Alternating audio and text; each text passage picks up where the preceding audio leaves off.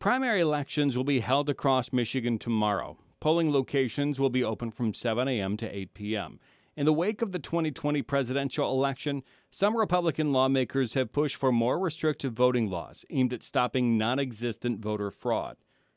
Jocelyn Benson is Michigan's Secretary of State. She tells W D E T's Alex McLennan no rule changes have been implemented since the last election. For Tuesday's election, the same options you had and voters had to vote in twenty twenty remain. You can vote absentee beforehand, or you can vote in person.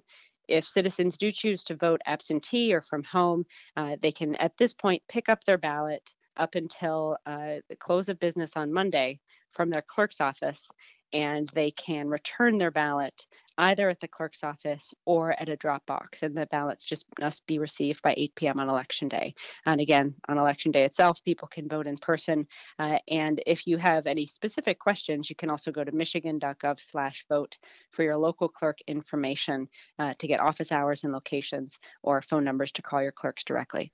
And uh, then on the, the other side of the coin, ha- has there been anything done to improve voter access? I think uh, in, in Hamtramck, they, there's uh, some different language options for the ballot, correct?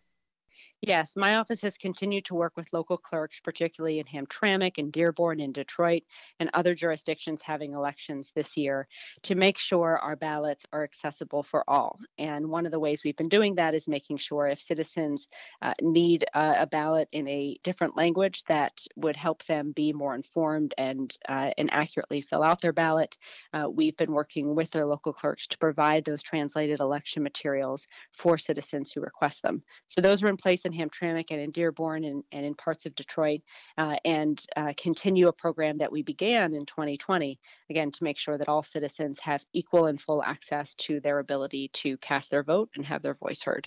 And what do people who are planning to vote in person need to know in terms of uh, etiquette at the voting booth? Well, uh, as it's always been, the voting booth and uh, polling place is sacred. Uh, by by getting our ballots in person, returning them through the machines, you can.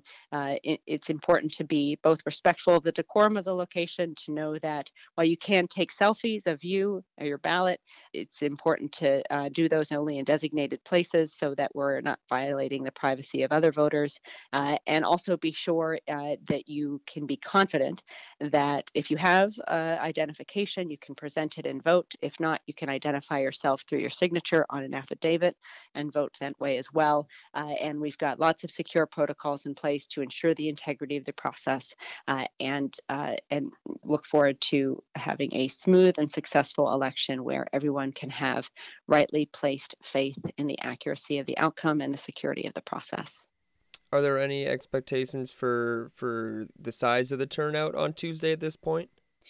Well, there are hundreds of local elections taking place around the state in more than fifty counties, and so it's hard to accurately predict turnout in all of them. Uh, but we know local clerks have been working uh, extensively to build on the record-breaking turnout that we saw last year in twenty twenty, where more people voted not just in November, but in the August primary as well last year than had ever voted voted before in an August primary.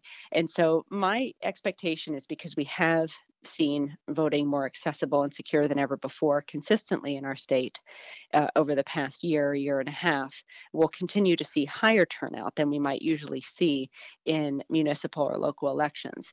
And then, is there anything that people need to keep in mind in terms of COVID?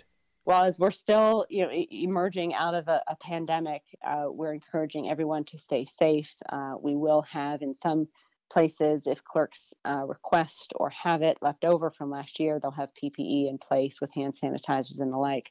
And uh, and certainly we encourage people, whether uh, you're vaccinated or not, but certainly if you're not vaccinated yet, to wear a mask if you go to the polling places. Uh, thankfully, well, or not, we've this will be our fourth um, you know uh, round of elections uh, in in this pandemic era that we're in.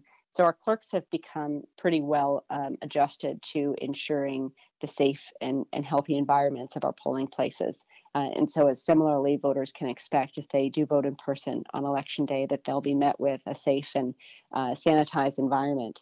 Uh, and, and in no circumstances should they feel that they're risking their health in order to cast their fundamental right to vote. Jocelyn Benson is Michigan's Secretary of State. She spoke with W D E T's Alex McLennan.